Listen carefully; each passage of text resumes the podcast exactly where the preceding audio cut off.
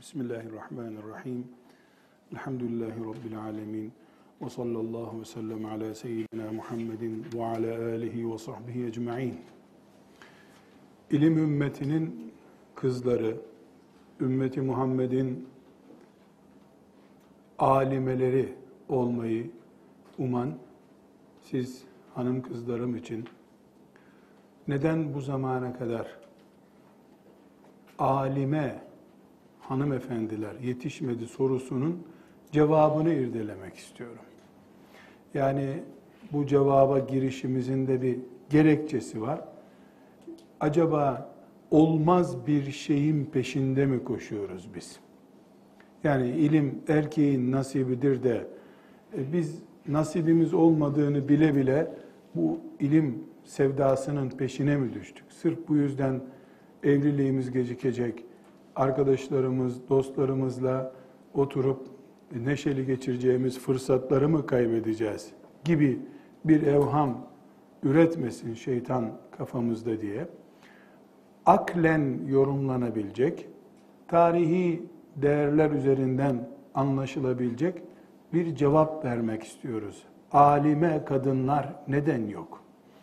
Bugüne kadar e, en azından son 3-4 asırda ilimle meşhur Müslüman hanımefendiler neden yetişmedi? Bir de bu zamanda akademik ünvanlarla meşhur olmuş, filanca dalda uzmanlaşmış, akademik kimliği bulunan hanımefendiler neden müminlerin, İslam toplumunun alime kadın ihtiyacı konusunda tatmin edici bir sonuca ulaştırmadı. Çünkü son e, bilhassa son 30 sene içerisinde tefsirde, hadiste, fıkıhta, tarihte vesaire diğer ilimlerde epey oranda akademik ünvanı olan hanımefendiler de yetiştiler. Ama Müslümanlar bu konuda susuzluğunu giderebildiler diyemeyiz. Tatmin olmadı Müslümanlar.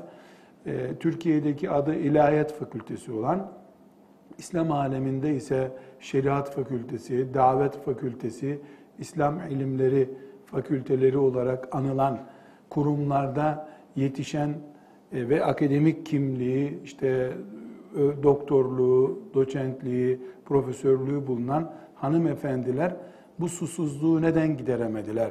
Sorularının ortak cevabı. Kısaca sorumuzu soracak olursak, e, alime hanımefendinin yetişmesine engel olan makul gerekçeler nelerdir? Bu soruya cevap bulacağız. Sadece bir tarihi sıkıntıyı irdelemek için e, konuşacağımız bir konu değil bu. Yani nedenmiş öğrenip sonuçlandırmanın bize bir yararı yok. Bu nedenler üzerinden eğer bir sıkıntı varsa ortada biz ilim meraklıları olarak, Allah'ın şeriatını öğrenme sevdalıları olarak bu sıkıntıları aşıp çok rahat bir şekilde e, madem sıkıntılar bunlardı o sıkıntılara düşmeden mümkün olduğu kadar biz bari ilim yolunda ilerleyelim diyeceğimiz bir e, sonuca ulaşmak istiyoruz.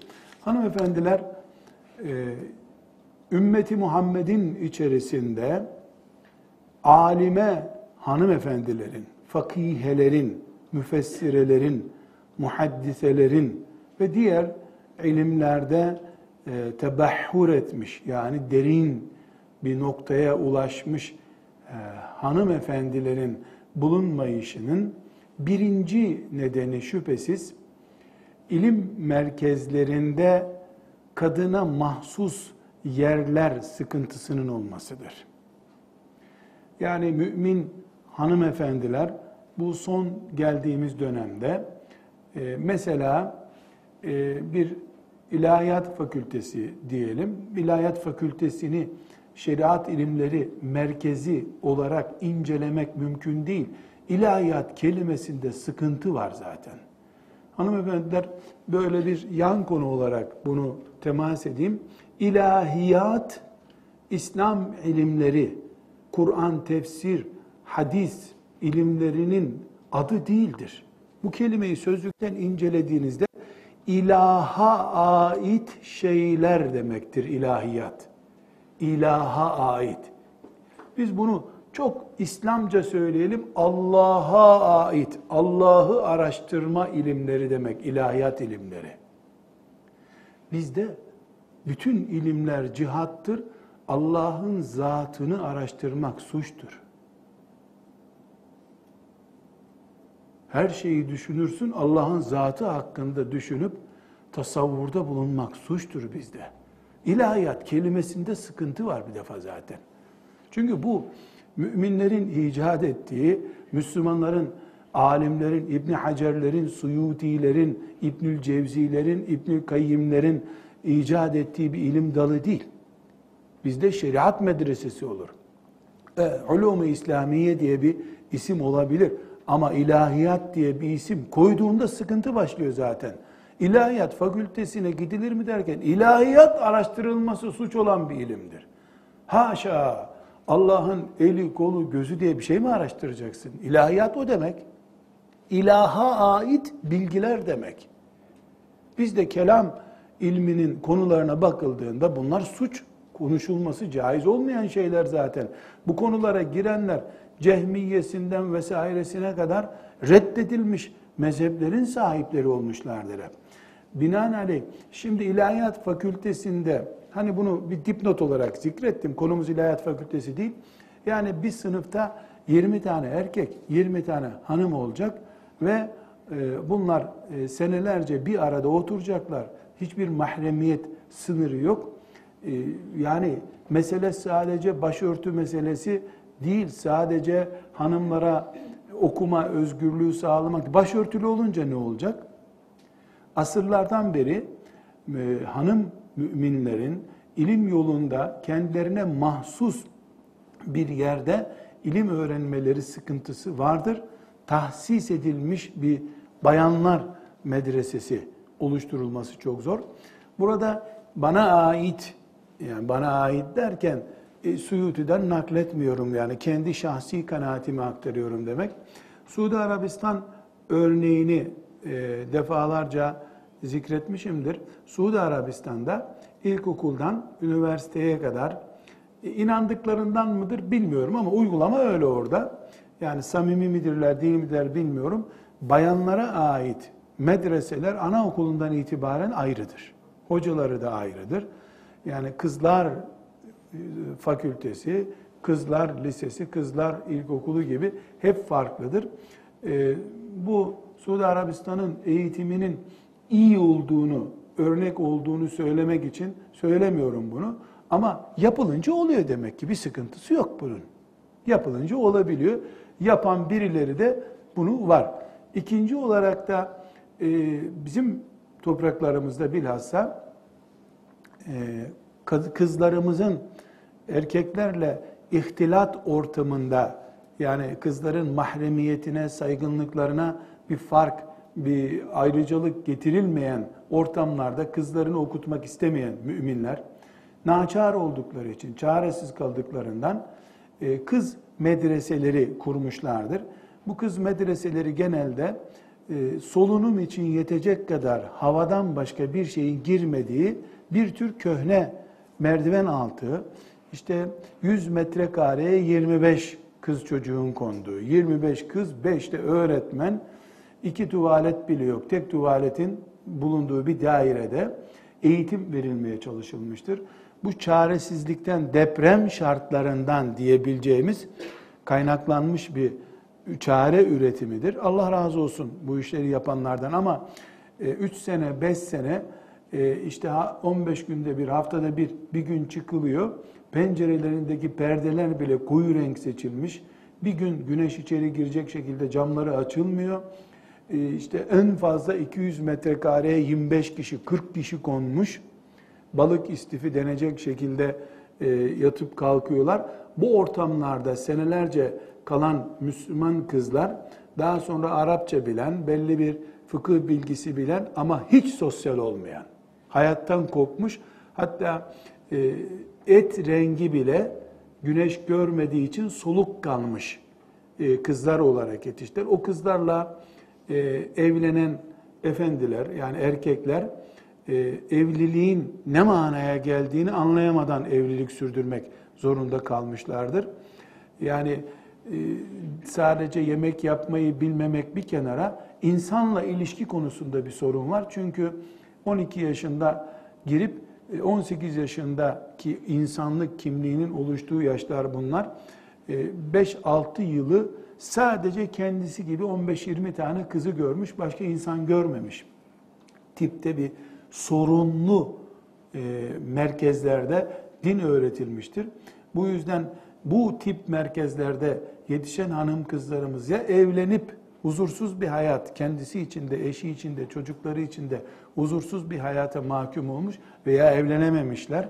Ne alim vasfı kazanabilmiş, ne annelikten tam puan alabilmiş, ne de eş olup eş olmanın hazzını bir erkeğe yaşatabilmiş. Kendisi de ahenkli olmuştur. Bu da Müslümanların son birkaç yıl içinde fakülte imkanları, lise imkanları önlerine açılınca hücum edercesine bu medreselerden kaçıp e, devletin işte başörtüsü de serbest oldu nasıl olsa. Elhamdülillah Kur'an'da kondu başörtüsü de serbest oldu. Genç kızlarımızı en e, şehevani senelerinde liselerde fakültelerde ilahiyat fakültelerinde veya diğer fakültelerde e, imha etme ya da eritme hastalığı da buna aksül amel olarak çıktı. Ne demek aksül amel? Öyle olmuyorsa böyle olsun diye bir refleks olarak çıktı. Bu hangi başlıkta incelediğim bir konu? Müslümanların kızlarının özellikle kız şartları dikkate alınarak erkeklerden daha düşük bir yeri olmayan, belki erkeklerden daha müreffeh, daha rahat olan bir e, bayan eğitim merkezleri üretemiyor oluşlarıdır. Yani burada e, biz mesela şu anda e, böyle bir dersi sadece bayanların bulunduğu bir salonda yapıyoruz ama dikkat ederseniz buraya girerken, çıkarken işte daha sonra burnayı erkekler kullanacak bir sürü sıkıntıyı da üstlenerek yapıyoruz bunu.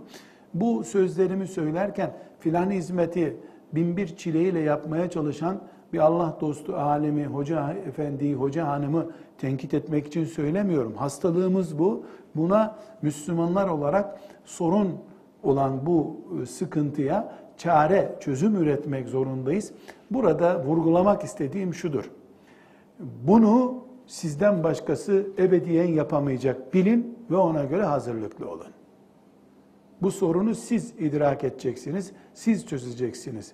Müminlerin kızlarının fakihe olacağı, müfessire, muhaddise olacağı, bu arada beşeri ilimlerden de geri kalmayacakları şartları kimse yapamadıysa siz yapacaksınız. Çünkü biz ümmeti Muhammed olarak ayıp bulup, kusur bulup, kusurları akşama kadar sayarak sevap kazanmaya çalışan birileri değiliz. Öyle değil, böyle olur. Kimse yapamadıysa ben yaparım diyen anlayışın sahibiyiz. Biz ümmeti Muhammediz. Çözüm için varız. Çare için varız. Allah'a tevekkül edip yola çıktıktan sonra hiçbir sıkıntıyı dert etmeyen bir ümmetiz biz. Şimdiye kadar yapamadı büyüklerimiz, bizden önceki nesil niye yapamadılar? E dediğim gibi bayanı çarşafıyla, tesettürüyle sokakta dolaştırma imkanı yok ki. Trabzon gibi bir şehrin ortasında bayanın üstündeki çarşafı, tesettürü jandarma zoruyla, zoruyla çıkarılmaya çalışılmış. Tesettürle sokağa çıkmak mümkün değil. Mahkemelere çıkmak mümkün değil. Biz nereden e, bayanlar için şeriata uygun medrese kuralım diyeceğiz? Bunun ne öğretmeni var zaten, ne e, mekanı var. Bu bir sorun. İnşallah genç hanım kızlar olarak ümmeti Muhammed'in geleceğinde imzası bulunacak hanım kızlar olarak bir gün oturup ne yapılabiliri siz düşüneceksiniz. Siz ömür çürüteceksiniz. Kadınlar kendi sorunlarını kendileri çözecekler. Bu da ümmeti Muhammed'e yaptığınız bir hizmet olacak. Fikir üretmek bir defa. Çünkü bunun fikri üretilse gerisi gelecek. Hayali fikir üretmek kolay. Mesela dağ başında 100 bin metrekare üzerine ve 5 tane surla çevrilmiş erkek güvercinin bile girmeyeceği yerler kuralım kızlar için diye abuk subuk bir şey konuşmanın bir gereği yok. Bu hayat şartlarında, bu teknoloji, bu sosyal anlayış, Müslümanların şeriat ilimlerini köhne gördüğü, kendisi tesettürlü olduğu halde kızının tesettürünü istemeyen, evde kalır, tesettürlü olursa evde kalır diye korkan annelerle iş yapacağız biz. Bu toplumla ne yapabiliriz? Bir yandan Rabbimizin şeriatını gücendirmeden, bir yandan da elimizde bu kadar. Bu yağla, bu unla, bu tencereyle bu yemeği yapacaksın. En lüks malzemeleri getirin. Daha lüks düdüklü tencere getirin. Ben size bir iyi bir yemek yapayım demenin gereği yok. O tencereyi, o dediğin yağları, baharatı bulsa herkes yapar zaten. Sen topraktan bitki bitmeden önce toprağın özünden yemek yapmayı becereceksin. Zorun insanıyız biz. Biz biz sırtında insanlığı taşımaya hazır. Bu uğurda bütün zevklerinden hayatından, geleceğinden ferahat edecek bir nesil yetiştireceğiz inşallah. O neslin de anaları, babaları, kardeşleri, hizmetkarları kim olursa o kazanacak inşallah. İstanbul'un Bizans'ın elinden alınması için Fatih lazımdı. Geldi Fatih Peygamber aleyhisselamın müjdesine nail oldu. Mehmetken Fatih Mehmet oldu. Kazandı gitti. Şimdi İstanbul'u yeniden fethetmeye gerek yok. Surumuru yok İstanbul'un zaten. İstanbul'un sokaklarında biçare olmuş Bizans kafası ile yaşayan genç kızları kurtaracak hanımefendiler, alimeler, Allah'a davet edenler, kadınların, kızların dertlerini anlayacak fakiheler lazım. Demek ki neden alime hanımefendi yetişmiyor sorusunun e, birincisi e, kadınlara mahsus mekan sıkıntısı yaşıyor olmamızdır. Yeni yeni vurguladığım gibi bir şeyler yapılmaya çalışılıyor. Mesela e, kınamak için söylemiyorum ama e, bir dedik ki bir şey üreteceğiz biz. Üreteceğimiz şey yardımcı olması için söylüyorum. Şimdi bazı yerlere çağrılıyorum. Mesela filan yerde Hucurat suresini bize oku hocam diyorlar. Kimsiniz diyorum. İşte şu kadar hanım toplandık. Biz kendimizi ilme verdik. Özel bir yerimiz var. Çok mutlu oluyorum. Bütün programlarımı iptal ediyorum. Hanımlar davet etti mi gidiyorum. Yeter ki bir hanım bir ayet öğrensin, bir hadis öğrensin diye. Şimdi binadan giriyorum. Ee, bana göre kreş gibi bir yer. Yani kendilerini Hucurat suresi müfessirisi yapmak için hazırlanan hanımefendiler o evlerindeki genç kızların sakladığı oyalar, moyalar, masaları öyle. Mesela oturuyorsun masalarına sağa sola diken gibi hep e, toplu iğneler batıyor. Yani ondan sonra bir kaldırıyorsun elini, elin hep böyle boya gibi bir şey olmuş, pullar, mullar böyle. Daha önce orada filan şeyi yapmışlar. Yani kadınların zinetleri haklarıdır. Daha sonra derslerimizde göreceğiz. Ama işte bu bir sorun. Yani Kur'an'ın derinliğine giriyorsun. Tamam mı? Bir erkek hocayı çağırıyorsun. Sana derin bir şey öğretsin. E, oturtuyorsun. E, o hocayı oturttuğun masada işte gelinlerin yüzüne mi vuruluyor nedir pullu mullu bir şeyler. Ben bildiğim balık yıkayınca insanın eli pullu mullu olur. Kadınların oturduğu yerde de hep pul oluyor. Eğer toplu iğne batmadıysa sana o arada. Defalarca hatırlıyorum. Yani bir tarafıma iğne battığı halde mahcup olmayayım kadınların önünde diye saatlerce öyle durmuşumdur orada ders bitene kadar. E, yani alsan kaldırsan hemen birbirine bakacaklar hocaya mahcup olduk diye. Çok daha entere yani bir çelişki içindeyiz. Çünkü şu dönem çare üretme dönemi bizim. Bin tane böyle hata olacak. Bunu ayıplamıyorum ama işte kaş yaparken bazen gözde çıkıyor. Yani bir şey yapmaya çalışıyoruz. Fıkıh öğreteceğiz kızlarımıza derken ürettiğimiz sorun şu fakülteye şuraya gönderirken daha beter bir sorun ortaya çıkıyor. Bu sefer diyesi oluyor ki insanın keşke cahil kalsaydı bu kadıncağız. Keşke cahil kalsaydı. Hiç olmazsa ben anlamam, hocalar anlar deyip ses çıkarmayacaktı. Şimdi kendisini Ebu Hanife'den daha alim zannediyor. Ama Ebu Hanife'nin takvasıyla alfabe kadar alakası yok. Hiç alakası yok. Bu bir sorun. Bu sorunun şu anda çözümü yok. Ama siz inşallah bu sorunu Allah'ın izniyle çözen mücahide hanımlar olacaksınız. Bu ecir sizin olacak. Kıyamete kadar da e, bu ecirden e, ümmeti Muhammed istifade ettikçe yaptığınız projeden inşallah e, duası ve ameli size yazılmış olacak. Pek çok e, müminlerin yaşadığı topraklarda gezdim gördüm. Kadın eğitimi konusunda yani çözüm üretmiş bir yer henüz bulamadım. O yüzden siz umutla bekleniyorsunuz diye vurguluyorum. Vurguluyorum defalarca vurguluyorum. Ama e, e, kul hakkıdır.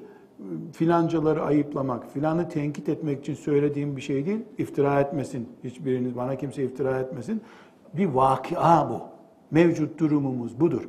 Siz de oturup e, çay için bir muhabbet edin, pasta yapın ama konunuz bunlar olsun.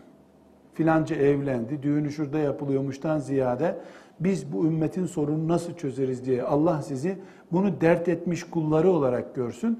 Böylece size ilham verir, e, eliniz bereket görür. O bereketle kimsenin icat etmediğini icat edebilirsiniz.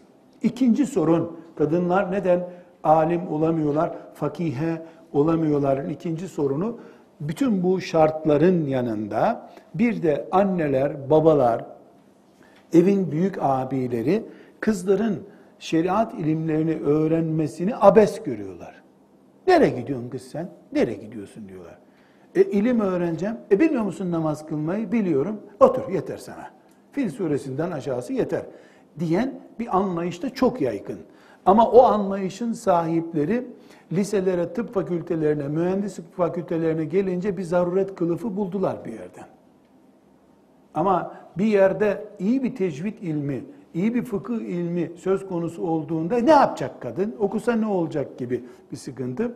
E, bu da gösteriyor ki birinci neden nasıl mümin kadınlara ayrılmış yer sıkıntısı, o imkan sıkıntısıydı. İkinci sıkıntı da aileler, analar, babalar bunun müdriki değiller. Burada e, her aile kendi derdini kendisi bilir şüphesiz. Yani kim neden göndermedi böyle bir e, araştırma yapmış değiliz, yapamayız da zaten. Ama çok büyük oranda kız tam evlenmek için hazırlık yapacağı, teyzesinin onu görüp bir e, akrabasına tavsiye etmesi için evde bulunması gereken zamanda onu bir medreseye salarsak, bir ilme salarsak, alimallah dadanır kitaplara bir daha bulamayız bunu. Evde kalır. Evde kalan da aç kalır. Allah sadece evlenenin rızkını veriyor. Bekar annenin yanında babanın yanında kalırsan aç bırakar Allah. Böyle inanıyor diyemeyeceğim ama hep sonuçlar buraya ulaşıyor. Hep büyük bir rızık derdi. Karıncaları doyurur, kurtları, yılanları doyurur Allah. Haşa evde kaldığımı aç bırakıyor. Gibi bir inanç istila etmiş bulunuyor aile büyüklerini. Bunun sonucu olarak da kızlarını maalesef e, göndermiyorlar. Bu göndermemenin bir yani ikinci başlığımız neydi? Aileler kızlarını ilim merkezlerine göndermek istemiyorlar. Bunun nedenleri ne olabilir bu göndermemenin derken ikinci bir neden de şu olabilir. E, şimdi yer yok zaten dedik ama Anadolu'nun bir kasabasında e, bir e, tarikat erbabı, bir Allah dostu bir küçük medresecik açıyor. Bir evi işte 100 metrekarelik bir evi ilim merkezi yapıyor. Yemeğini pişiriyor vesaire filan. E, bir gayret ediyorlar. Şimdi bu gayrette maalesef Müslümanlar Allah'ın kitabını orada öğrensin de hangi mezhep olursa olsun, hangi tarikat olursa olsun diyemiyorlar. Yahu filancalar orada bir yer açmışlar ama hangi tarikattanlar? Hangi cemaattenler? Allah'tanlar diyemiyor kimse. Filan cemaatten diyor. Bunda tabi o cemaat, tarikat neyse onlar da İslam'ı kendilerinden daha değerli gösteremiyor da onlar İslam'dan daha değerli görünüyorsa onlar da sebep tabi buna. Yani ben hafızım, hadis biliyorum, Ebu Hanife'nin fıkhını biliyorum, misal yani. Biliyorum, infak ediyorum, her şey var. Ne arıyorsan var. Ebu Hanife'nin tipik bir örneğiyim ama onların gözünde, onların cemaatinden, onların tarikatından olmadığım için Allah kurtarsın, Allah hidayet nasip etsin diye bakıyorlarsa e, insanlar da haklı olarak ya bu İslam değil ki, kendini İslam'dan değerli görüyor gibi. Yani şeytan e, birine kaç öbürüne tut diyor.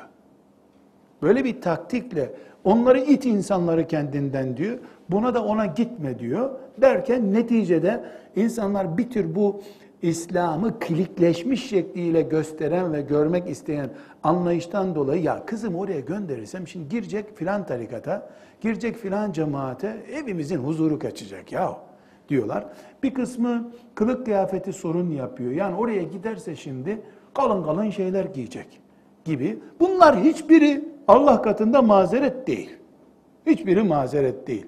Ama e, annelerin, babaların neler e, düşündüğünü, bazen de abiler etkin oluyorsa bir evde neler düşündüğünü tahlil ediyoruz. Zaten biz şu anda çare üretmiyoruz. Çareyi inşallah Allah'ın lütfu ve keremiyle sizin zihinlerinize ilham edilecek sonuçlardan çare üreyecek inşallah. Şimdi sadece derdimizi tespit ediyoruz.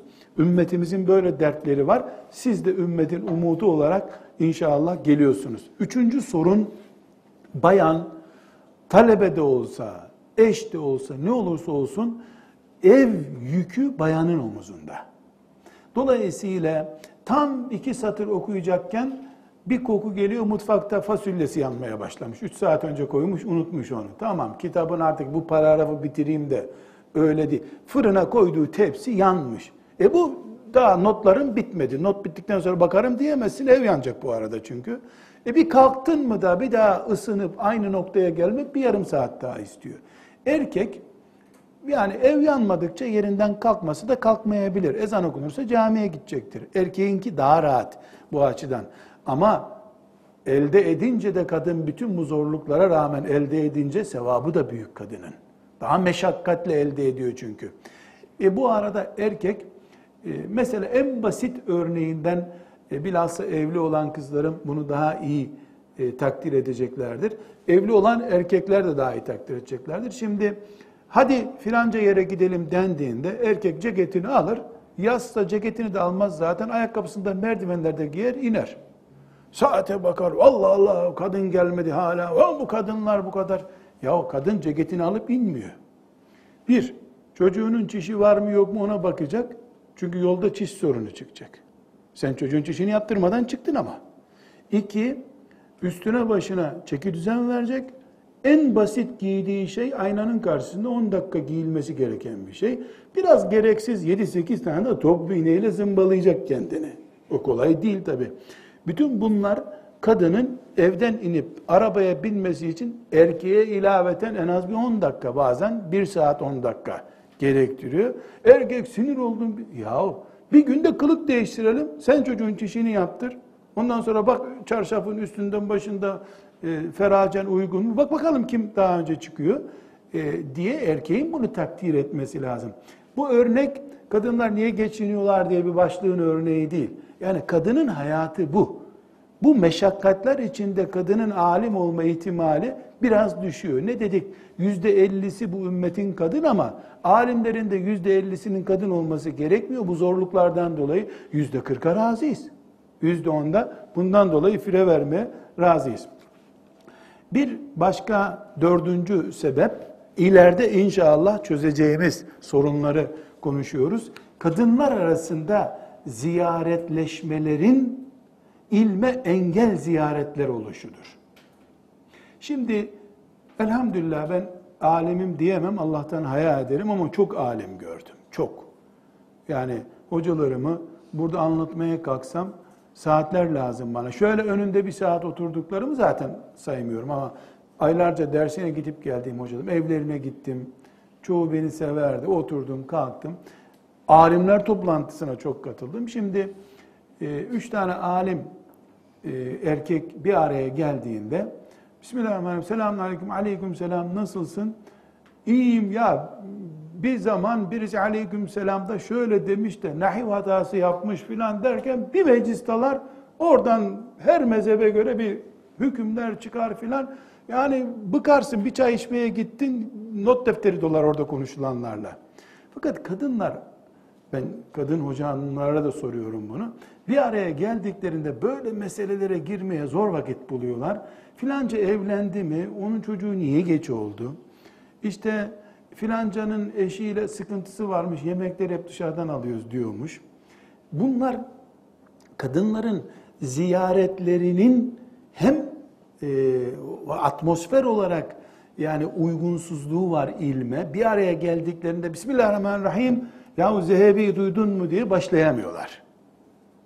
Filanca perde çeşidini gördün mü diye başlama. Alim olunca da böyle bir sıkıntı var. Neden? Alimliği tıpkı erkeklerde olduğu gibi bu zamane alimliği zaten. Yani gene dekorla ilgisi var alimliğin bir miktar. Ee, konu da bir türlü sadece ilmiyat üzerinde kalmıyor. Binaenaleyh kadınların birbirlerini kemiren yönü var bu açıdan. Yani ziyaretlerini ilim atmosferine e, çevirmekte zorlanıyorlar. E, yani en e, can alıcı basit bir örneği vereyim. Mesela erkek alim meclisinde Ebu Hanife'den itibaren tut işte hangi alimin üzerinden hep kavga yürütülür. Ama kadınlarda en ilmi mesele konuşulurken bile bizim orada bir tane e, Ayşe teyze vardı diye hemen güncel yakın ilim de olsa en yakın basit örnekten yola çıkılıyor. Bu da ilimde derinleşmenin engeli kadınlar arasında. Ama her kadın meclisi böyledir demiyorum. Bir teamül var, genel görüntü var. O genel görüntüyü konuşuyorum. Beşinci e, mesele son dört asır, beş asırdır hatta. Son dört beş asırdan beri kadın örneği yok. Kadın örneği yok. Yani ben mesela e, çocukluğum 5 yaşımdan itibaren bir alim, Allah'a davet eden e, biri olarak Mahmut Usta Osmanoğlu Hoca Efendi'yi gördüm. 5 yaşında derslerine katılmayı Allah bana nasip etti, babam götürdü. Şimdi onu her pazar dersine giderdim. Bir garip gelirdi bana. Koca koca kitaplar okuyor, 3 saat konuşuyor. Tefsir kitabı 2 saat sürüyor, sonra hadise geçiyor, sonra bir fıkıh meselesi konu. 6 yaşında Yusuf suresinden dinlediğim dersi hala aklımdadır. Çünkü sarığıyla, sakalıyla, sabah namazından sonra uykusuz gelip o dersleri anlatmasıyla, ciddiyetiyle, o edebiyle bir iz yapmıştı üzerimde. Ondan çok etkilendim. Mesela hiçbir dersi 61 dakika yapmam ondan öğrendim. Bunu o çünkü 4 saat konuşurdu. O kadar sevdiğim halde 2 saat sonra uykusuzluktan düşerdim. Zaten sabah namazında çağırıyor insanları. Yaz günü 5'te dersi başlıyor. 8.30'a kadar, 9'a kadar. Sırılsıklam uyuyorsun. İçimden geçirirdim ki ya bir saat bırak git biz de işte rahat edelim. Çünkü babam götürüyor mesela. Anladım ki ne kadar değerli olursan ol alim olarak bir saatten fazla konuşmamak lazım. Bunu ilke edindim. İyi de ondan öğrendim. Onda gördüğüm negatif denebilecek sonuçtan da ders çıkardım kendim için. Hanımların bu asırda böyle örnekleri yok. Zeynep Gazali var. Zeynep Gazali alim değil, mücahide bir hanımefendi. Şöyle yüksel, şenler var. Allah ömrüne afiyet, bereket ihsan etsin. Alim mi değil? Mücahide hanımefendi. İlmiyle mest etmiş alim örneği yok. Maalesef ama çok zevkli bir maalesef. Bu da siz olacaksınız. Peşinden nesiller gelecek inşallah. Örnek yok. Örnek olmayınca bir şey icat etmek gerekiyor. O icatta da e, zorluk oluyor. Yani kolay icat etmek kolay değil. Erkeklerde örnek daha fazla. Mesela hocam Abdülfettah Ebu Hudde rahmetullahi aleyh ile bir saat gezen bir insan bir sene şeriat fakültesinde okumuş gibi kendini ilerlemiş hissederdi. Oturuşu, kalkışı, işareti, nefes alışları, merhameti, letafeti, her şeyi bir örnek. Bir başka hocam Emin Saraç Hoca Efendi'ye 9 sene gittim. Buhari'den icazet alıncaya kadar. Buhari icazeti aldım. Üç arkadaştık. E, icazetimizi aldık.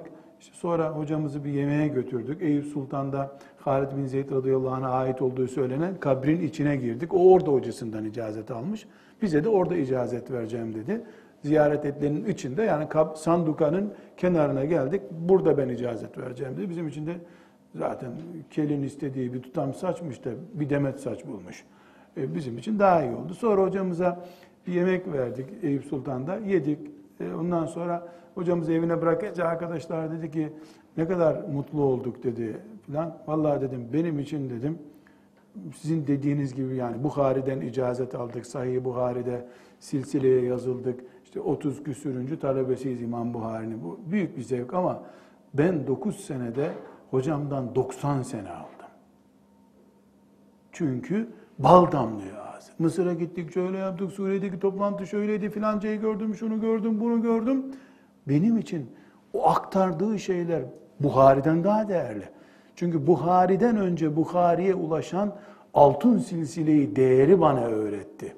Yani hocamla oturup kalkmam, onun bana evlat muamelesi iki erkek oğlu var. Bana hep üçüncü oğlu gibi muamele etmesi çok mutluluk verdi bana. Bir örnek olarak çok şeyler gördüm ama hanım kızlarımızdan hanım kızlarımızın örnek göreceği Filistin'de yavrusunu şehit veren mücahide hanımlar var.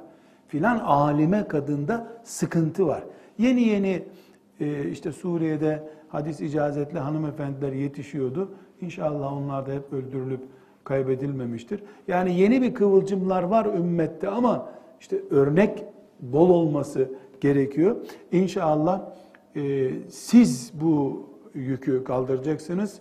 Yani en kötü şartlarda dine itibar edilmeyen, şeriat ilimlerinin yok sayıldığı bir şartlarda ilmin, fıkhın, tefsirin en güzel çalışmalarını yapmış hanımefendi. Bir de akademik derdi olmadan sıfır ünvanlı, belki ilkokul mezunu sadece okuma yazma biliyor ama İbni Hacer'i anlıyor, Suyuti'yi anlıyor, Zehebi'yi takip ediyor. Böyle bir alim olma durumundasınız. Allah bunu kimseden e, uzaklaştırmıyor. Çalışan herkese veriyor. Böyle inanıyoruz. Altıncı neden evliliktir. Hepimizin tahmin edeceği gibi kadının evliliği e, erkek gibi değil şüphesiz. Erkek 40 yaşında da evlenmek isteyince evlenir. Niye evlenmedin sorulduğunda işte ben filan yerde okuyordum onun için evlenmedim. Ama kadın belli bir yaştan sonra evlenmediyse hep sorundur bu. Çünkü erkek 45 yaşında evlense 45 yaşından sonra 40 çocuğu olur. Ama bayan 45 yaşında evlendiğinde çocuk şansını kaybettiği için deyim yerindeyse evliliğinin bir anlamı yok gibi duruyor. Kitapla evlenmiş kadınların dışında kütüphaneyi eşi görmüş, nikahını kütüphaneyle girmiş kadınların dışında evlilik kadın için sorundur şüphesiz. Hele anası, babası, kocası olmayan kadın aç kalır diye bir imanı varsa maazallah, onun 20 yaşından sonra okumasına izin vermez. İlk gelen fırsatı abartarak kaçırma bunu kızım şöyle güzel böyle güzel der. E her insanda nihayetinde bir nefis taşıyor. Evlilikte Allah'ın şeriatının emri fiziksel olarak da beden de evlilik ihtiyacını bastırdığı zamanlarda olabiliyor. Yani bu ancak kim için gibi Suyuti gibi kütüphanesiyle evlenmiş, işte İbnül Cevzi gibi 10 e, bin kitap okudum dersem siz 30 bin anlayın ya 10 bin çok azdır diyor. Sanki şey e, bayramda şeker dağıtmış 10 bin kitap okudum diyor. Yani Saydul Hatır isimli kitabında siz e, bu haftanın okuma kitabı olarak okumuştunuz mesela. Kitap rakamı veriyor adam 10 bin, 20 bin, 30 bin. Bunu da dediği zaman 70 yaşındaymış. Ondan sonra 85 yaşında öldüğüne göre 15 sene daha da 5-10 bin kitap daha okumuştur. İsim veriyor alimler. Şam'da filan kütüphaneye gittim. 5-10 bin kitap varmış. Birkaç ayda taradım onları diyor. Şey sanki dosya karıştırıyor böyle sayfa çevirir gibi. Bir okudum dediği kitap 10 cilt, 15 cilt bakıyorsun. Onlardan yüzlerce, binlerce okumuş. Yani bu tipler hariç insan şehveti bastırınca evlenmek ister. Erkek de ister ama erkek çıkıp bir piknik yaptı mı 6 ay unutur evliliğini. Yahut da güreşti mi güreşince enerjisini atar. Bayan için bu biraz daha zor. Tabii bir zorluk bu ama. Bu ziyaretleşmelerdeki tabii bir engel değildi. Bu evlilik tabii bir engel.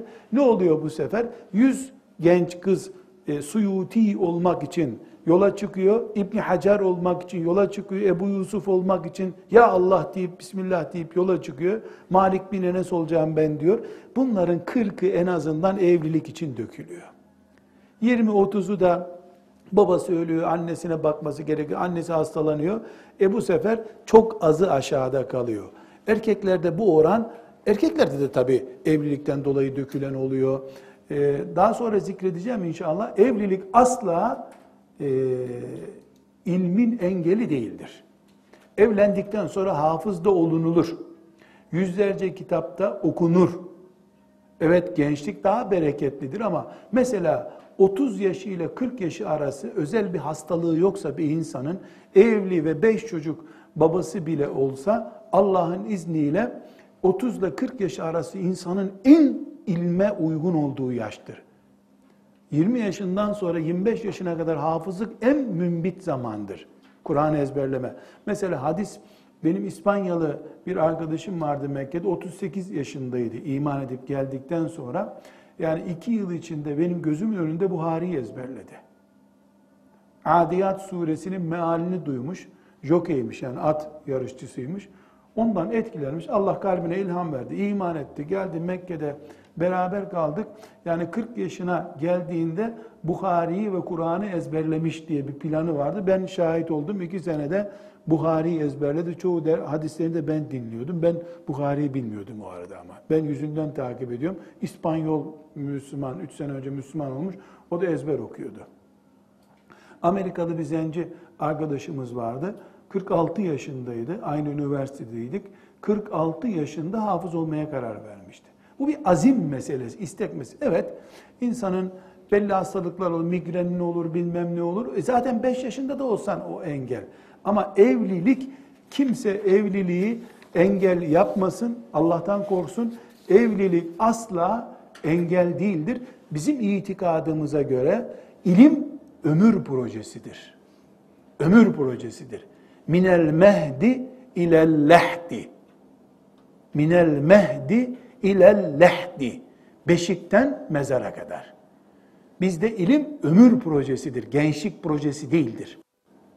Ben Allah'tan haya ederim kendimi örnek vermekten ama e, kızım da var burada. O da e, kütüphanemi görüyor.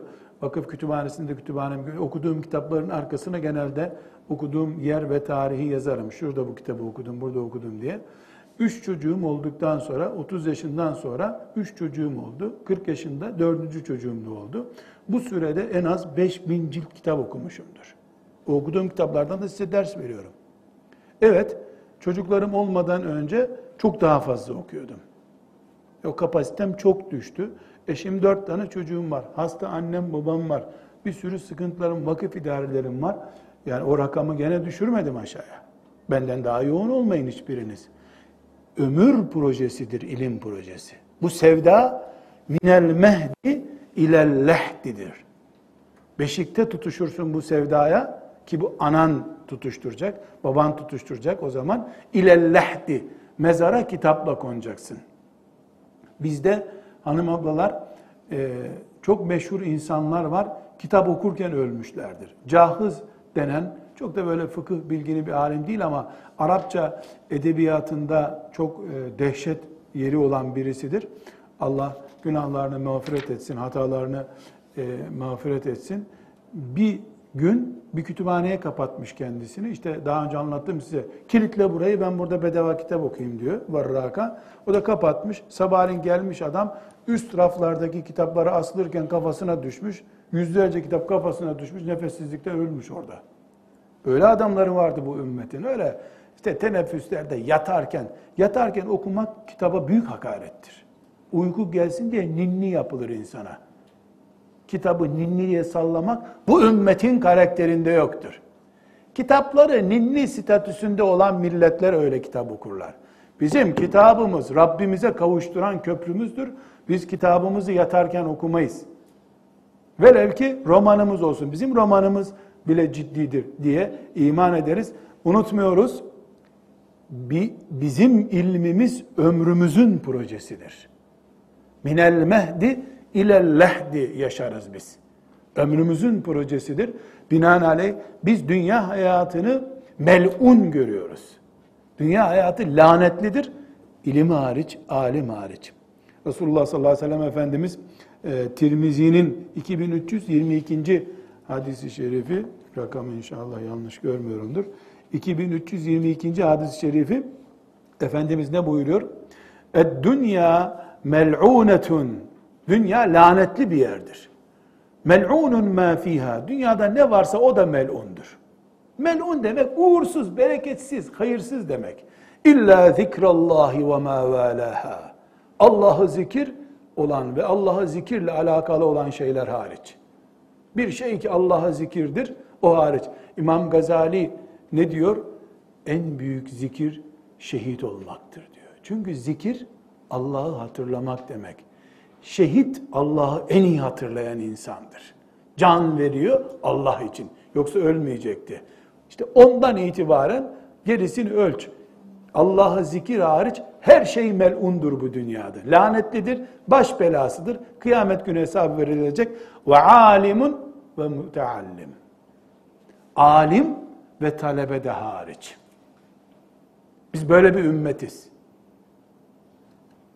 Allah'ı zikri, alimin kendisini ve alim olmak isteyen talebeyi çıkarır, gerisini melun görürüz bu dünyanın.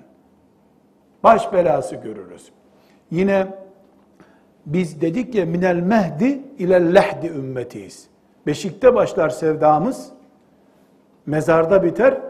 Asla ilme engel bir şey görmeyiz.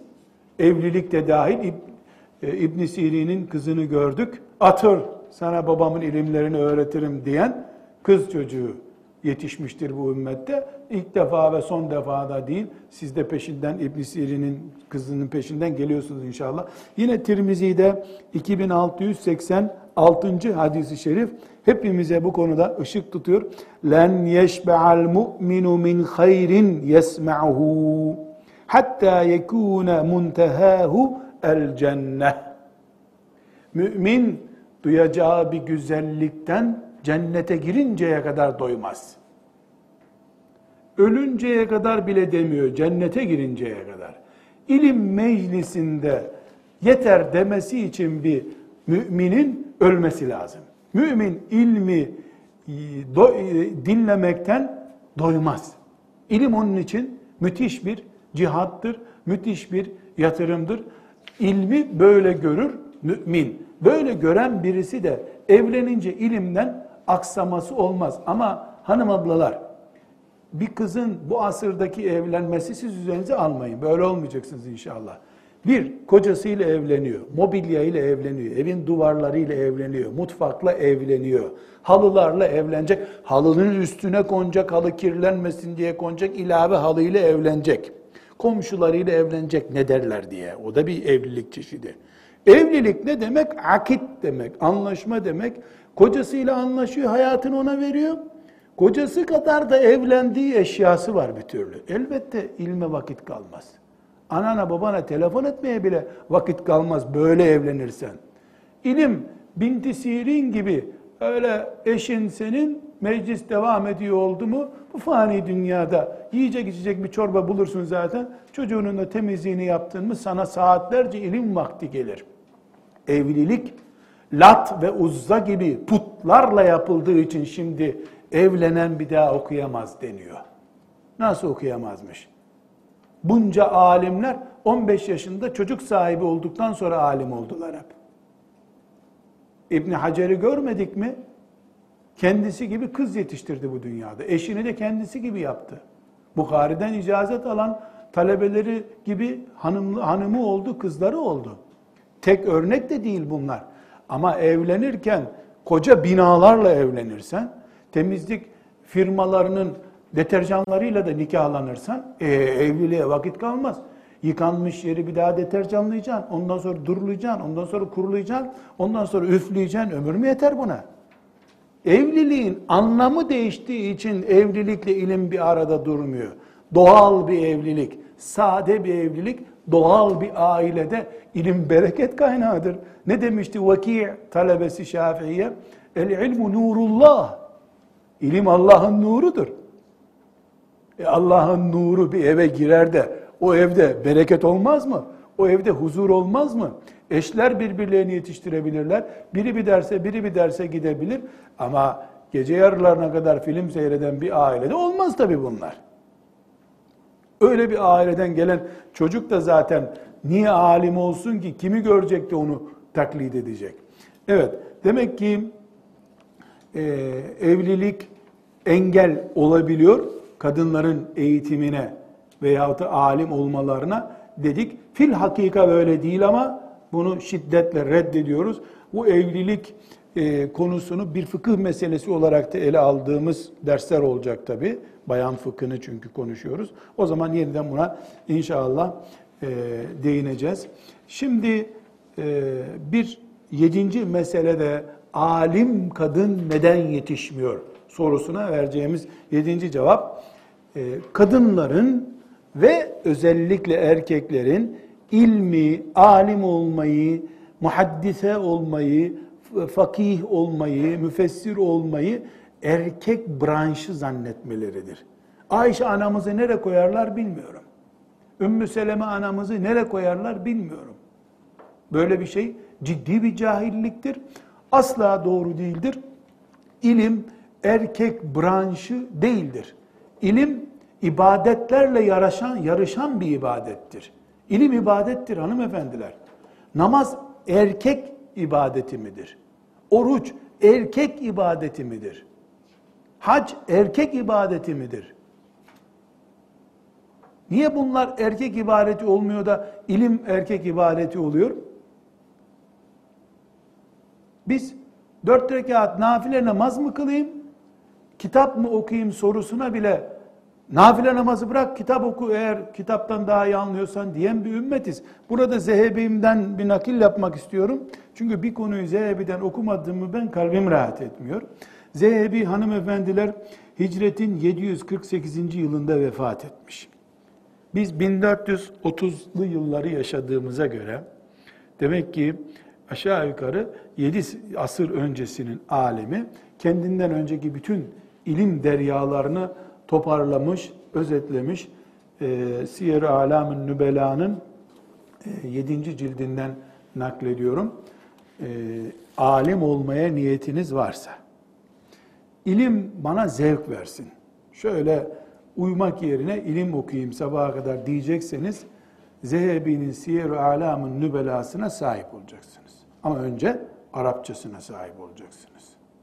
Güzel bir Arapçasına ki ağır bir Arapçası yoktur. Her alemin Arapçası kolay anlaşılmaz. Zehebi Türkçe gibi konuşur. Yani Türkçe konuştuğunu zannedersiniz.